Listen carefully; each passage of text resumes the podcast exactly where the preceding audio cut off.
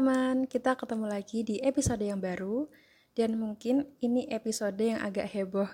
Jadi mungkin buat teman-teman yang belum tahu, aku ngupload di Instagram Story, aku ngepost foto USG gitu. Nah, aku nggak tahu nih apakah teman-teman pada kepo atau mungkin pada biasa aja gitu ya. Nah, tapi untuk memperjelas biar semuanya clear, uh, hal itu akan aku bahas di podcast ini. Jadi, harapannya semoga kalian bisa nyimak sampai akhir. Oke, langsung aja ya kita mulai. Let's go! Nah, untuk topik kali ini, aku ini nggak ngambil dari hal yang sederhana. Jadi kalau di podcast sebelum-sebelumnya itu, kalau kalian dengerin, itu topiknya tuh diambil dari hal-hal yang sederhana, hal-hal yang simple tapi ada maknanya.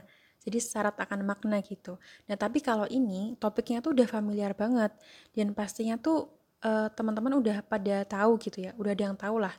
Nah, jadi entah kalian lihat di media atau mungkin kayak di Instagram atau mungkin di YouTube, itu udah banyak yang bahas tentang ini. Nah, tapi semoga sih harapannya hal ini tuh juga bisa ngasih manfaat buat kita semua dan bisa membantu kalian. Oke, kita lanjut ke berikutnya. Nah, jadi sebenarnya ini aku mau ngajak kalian buat KSBB atau flashback gitu. Jadi karena ini kita akan membahas masa-masa lalu gitu. Jadi teman-teman terserah nih mau mau bayangin masa lalu yang kayak gimana gitu terserah. Tapi detailnya atau spesifiknya tuh lebih ke masa kecil kita.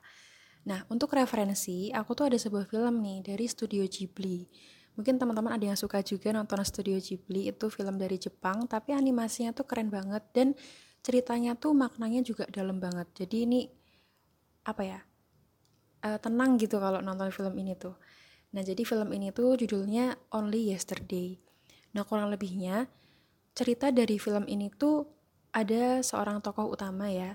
Dia perempuan dewasa perempuan karir namanya Taiko. Nah di film ini tuh dipaparin kayak masa-masa flashbacknya dia. Jadi si Taiko ini tuh di film ini tuh alurnya tuh maju mundur teman-teman. Jadi uh, di masa sekarang nanti balik lagi ke masa dia kecil terus balik lagi ke masa dia yang sekarang terus ke masa dia yang kecil lagi. Jadi kayak gitu terus. Nah jadi pokoknya masa-masa kecilnya dia itu akan mempengaruhi jalan hidupnya saat ini kayak gitu. Dan masa Taeko kecil ini tuh juga nggak semuanya menyenangkan gitu. Jadi ada hal yang menyedihkan ada juga hal yang memalukan tapi juga hal bahagia tuh juga ada gitu. Jadi emang ini filmnya maju mundur. Nah tapi pas uh, film ini tuh alurnya mundur aku suka bingung sih ini maksudnya apa ya? Pasti kan ada maksud nih si sutradara kenapa sih kok alurnya mundur? Itu pasti kan ada uh, ada hal yang pengen disampaikan gitu kan dari sebuah film ini. Nah sebenarnya ya ternyata ternyata tuh banyak gitu loh maknanya tuh dalam banget. Kalau kita tuh jeli kita ngelihatnya bener-bener ya utuh kita merasakan apa yang ada di film itu kayak gitu. Nah justru ini yang jadi salah satu poin dari film ini. Uh, kalau teman-teman mungkin pernah flashback masa kecil kita gitu uh, pasti kan semua peristiwa itu kan ada maknanya. Maksudnya tuh ada sebabnya. Everything happens for a reason gitu kan. Nah tapi kadang ketika kita pengen nyari maknanya kita tuh malah nggak dapet jawabannya. Kayak ini aku udah flashback nih tapi apa ya maknanya? Kok nggak nemu-nemu? Kayak gitu. Kita kan suka bertanya-tanya ya. Kayak nggak jelas gitu loh burem. Ditambah juga ingatan kita tuh abu-abu nggak 100% akurat juga Nah, ini tuh sama kayak puzzle. Jadi, kalau puzzle itu kan emang potongannya banyak banget ya untuk menjadi suatu kesatuan itu kan harus utuh, harus dipasang semua, disusun semua kayak gitu. Nah begitu pun juga dengan ingatan kita tentang masa kecil kita gitu. Kita nggak bisa cuma ingat satu dua hal memori, terus kita tahu maknanya. Justru kita harus uh, kayak gimana ya, ngumpulin semua memori gitu loh teman-teman. Biar jadi kesatu kesatuan, biar kita tahu, oh ternyata ini tuh maksudnya gitu. Jadi piece by piece, pelan-pelan gitu. Nah, gimana sih sekarang caranya biar uh, ingatan itu utuh atau mungkin memori-memori itu tuh utuh gitu. Nah, salah satu caranya itu adalah dengan kita sempetin nih waktu untuk kita nginget-nginget uh, masa lalu kita. Sesimpel kita kayak mungkin ya kita ketika kita ngelakuin sesuatu hal gitu aktivitas di rumah mungkin kita kan juga sambil bisa mikir kan ya maksudnya kayak flashback juga sambil menghibur diri gitu. Uh, dulu tuh hal apa sih yang udah aku lakuin gitu? Ketika aku kecil tuh aku takut sama apa ya? Terus ketika aku kecil itu tuh aku senang karena apa? Dulu temanku siapa ya? Mungkin pas SD gitu.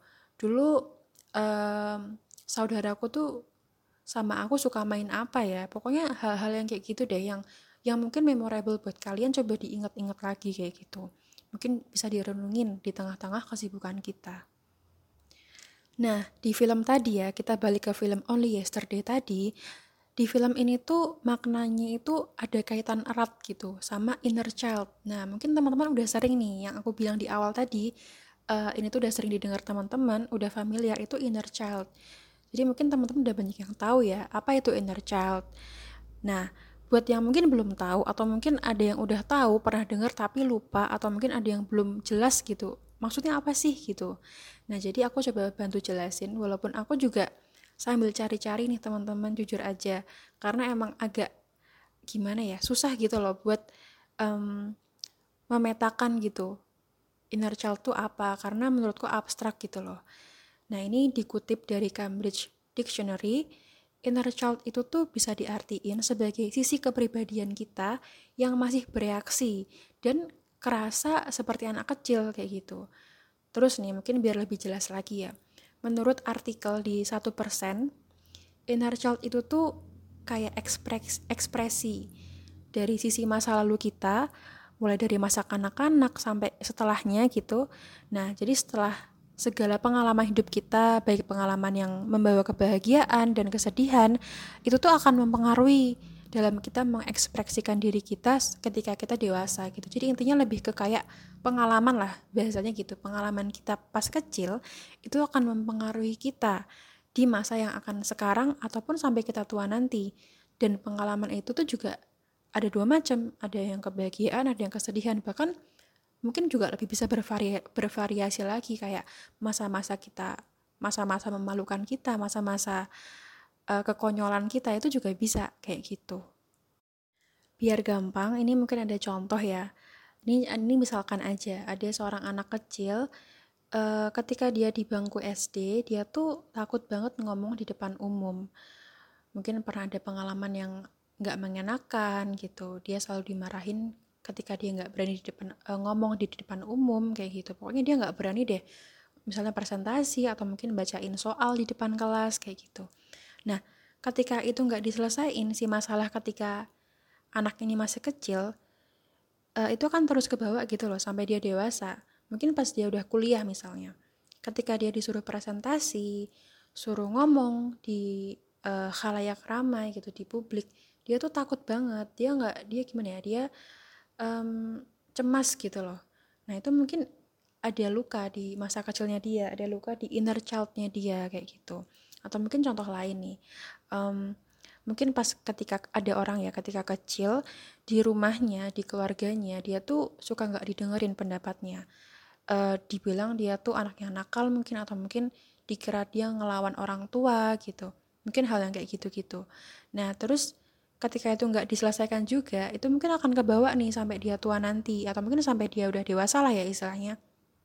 Dia mungkin jadi orang yang eh, nggak suka buat uh, atau mungkin nggak bisa nerima komentar orang gitu. Dia merasa ya dia yang benar gitu. Dia dia nggak akan salah mungkin kayak gitu. Itu bisa jadi karena dia ada lukanya itu yang belum sembuh gitu. Luka-luka ketika dia masih kecil itu yang belum sembuh uh, jadi mengakibatkan hal yang buruk gitu loh di kemudian hari gitu Nah, jadi penyebab inner child ini tuh sebenarnya macam-macam banget. Cuma mungkin kebanyakan biasanya ketika kecil dia ada kehilangan nih sama orang yang dicintai, entah orang tua, anggota keluarga, mungkin atau temannya kayak gitu. Atau mungkin adanya kekerasan juga, entah kekerasan fisik, emosional atau mungkin kekerasan verbal dengan perkataan atau kekerasan seksual juga bisa. Atau mungkin dia diabaiin entah sama siapa pun entah sama orang tua sama keluarga sama teman-temannya atau mungkin ada yang pernah dibully lalu ada perpecahan dalam keluarga kayak gitu tuh tuh akan uh, menyebabkan gitu ya men-trigger inner child ini tuh muncul jadinya luka si anak kecil dalam diri kita ini tuh terluka kayak gitu dan belum sembuh sampai sekarang kayak gitu Nah, ini aku mau balik lagi ke awal gitu. Jadi di storyku awal tadi itu kan aku ngepost foto USG gitu. Nah, aku nggak tahu nih teman-teman mempersepsikannya kayak gimana. Cuma ini tuh ada kaitannya gitu teman-teman sama topik kali ini.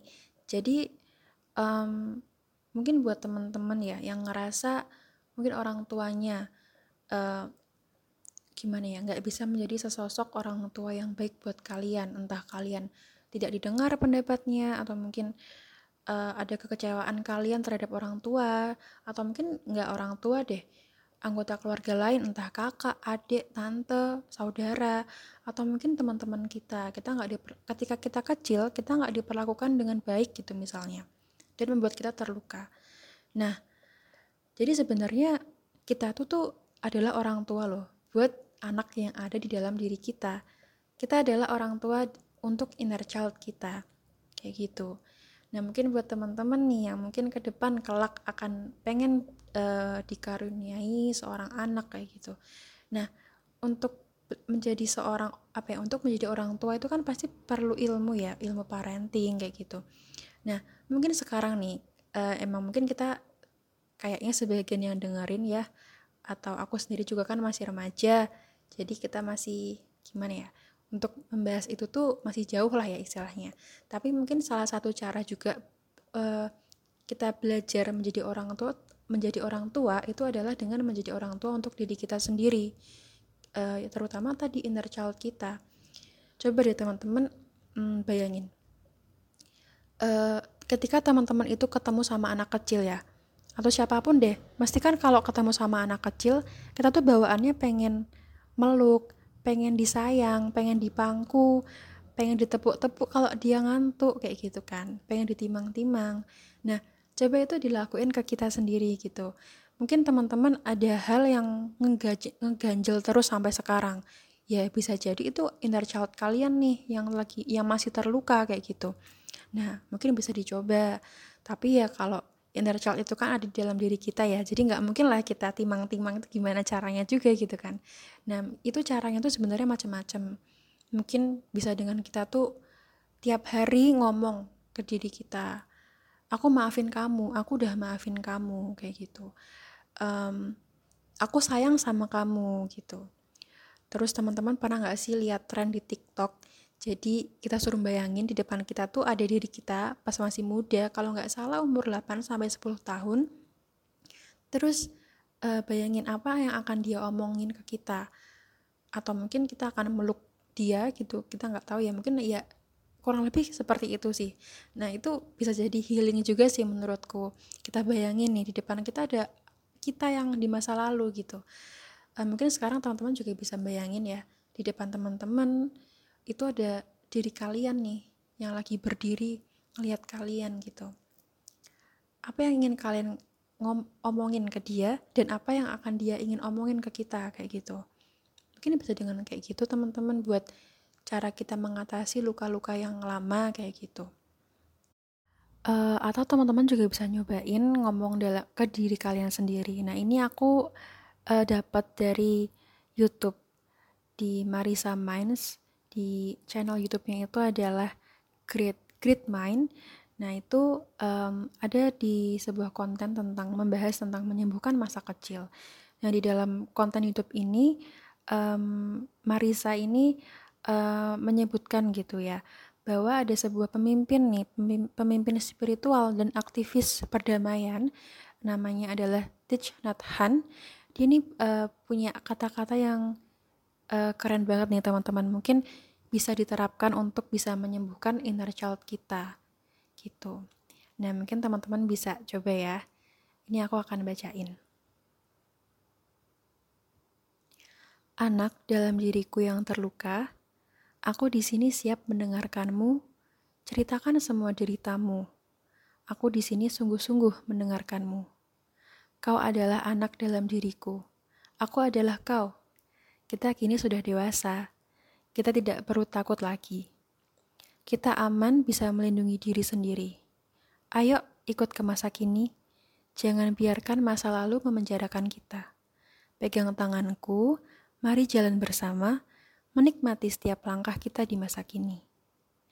Nah, kurang lebih kayak gitu teman-teman kata-katanya. Jadi, ayo dirangkul nih anak kecil yang ada di dalam diri kita. Mungkin dia tuh butuh kasih sayang, mungkin dia butuh perhatian gitu. Atau mungkin ketika kita sedang uh, ada di situasi yang membahagiakan, coba deh uh, di situasi itu kita ingat-ingat, kita coba bawa si anak ini untuk bisa menikmati kebahagiaan juga kayak gitu mungkin dengan kita jalan-jalan kita nonton film atau atau mungkin kita lagi um, ngelihat sunset kayak gitu ya coba diajak deh untuk biar anak kecil ini tuh ikut lihat ikut seneng juga gitu. Dan mungkin ini akan ini akan terlihat aneh juga ya teman-teman. Kok bisa ya kayak kita halu gitu seakan-akan? Sebenarnya itu juga nggak halu ya maksudnya uh, kita paham bahwa itu tuh di dalam wujud nyatanya tuh nggak ada. Anak kecil di dalam diri kita tuh ya ya kita ini kita yang sekarang ini. Cuma itu cuma sebagai apa ya sebagai perumpamaan aja sih. Teman-teman pasti tahu caranya gimana karena kita pasti punya cara masing-masing untuk um, menghadapi itu untuk deal with it kayak gitu. Nah terus ketika kita mungkin melakukan hal yang kesalahan-kesalahan ya di masa lalu uh, coba dimaafin. Mungkin uh, hal apa ya sifat buruk kita di saat ini tuh bisa jadi disebabkan sama hal-hal kita yang di masa lalu yang kita tuh nggak bisa maafin gitu. Kita mungkin melakukan suatu kebodohan kita melakukan suatu kesalahan tapi kita tuh nggak bisa nih buat maafin diri kita sendiri. Kita terlalu marah sama diri kita coba deh dimaafin coba deh dipeluk coba deh ditenangin deh biar uh, kita bisa berkembang juga ke depannya ya kan biar kita nggak stuck di sini-sini aja kayak gitu. Dan uh, kalau kita udah bisa mulai menyembuhkan luka-luka itu harapannya sih kita juga bisa dong um, mencintai orang lain juga. Kalau kita belum bisa mencintai diri kita secara utuh gimana caranya kita mencintai orang lain kayak gitu um, ya sama kayak gelas gitu ketika pasti kalian udah pernah dengar uh, ungkapan ini ya. Ketika kita mau membagi ke orang lain ya kita harus punya dong apa yang akan kita bagi. Misalnya kita membagi minum tapi di gelas kita tuh kosong harus kita isi dulu kan? Nah itu mungkin salah satu mengisi itu dengan kita memperbaiki atau menyembuhkan luka-luka kita yang ada di masa lalu. Nah gitu teman-teman. Jadi mungkin itu sih topik kali ini dan ini agak panjang walaupun panjang tapi semoga teman-teman bisa ngambil pelajaran gitu ya dari hal yang udah kita bahas di episode kali ini diambil baiknya aja dan dibuang buruknya uh, pokoknya teman-teman kita harus sama-sama ingat bahwa kita tuh adalah orang tua untuk anak kecil yang tinggal nih di dalam diri kita, di dalam pikiran dan hati kita gitu. Jadi tolong dijaga, tolong diperhatiin, tolong dikasih sayang juga, jangan diabaiin. Pokoknya tetap diberi perhatian untuk mereka. Oke, mungkin segitu dari aku. Kalau teman-teman mau membahas ini atau mungkin diskusi atau mungkin mau ngasih saran, kritik dan lain-lain, teman-teman boleh uh, eh, DM aku juga. Terima kasih teman-teman. Salam.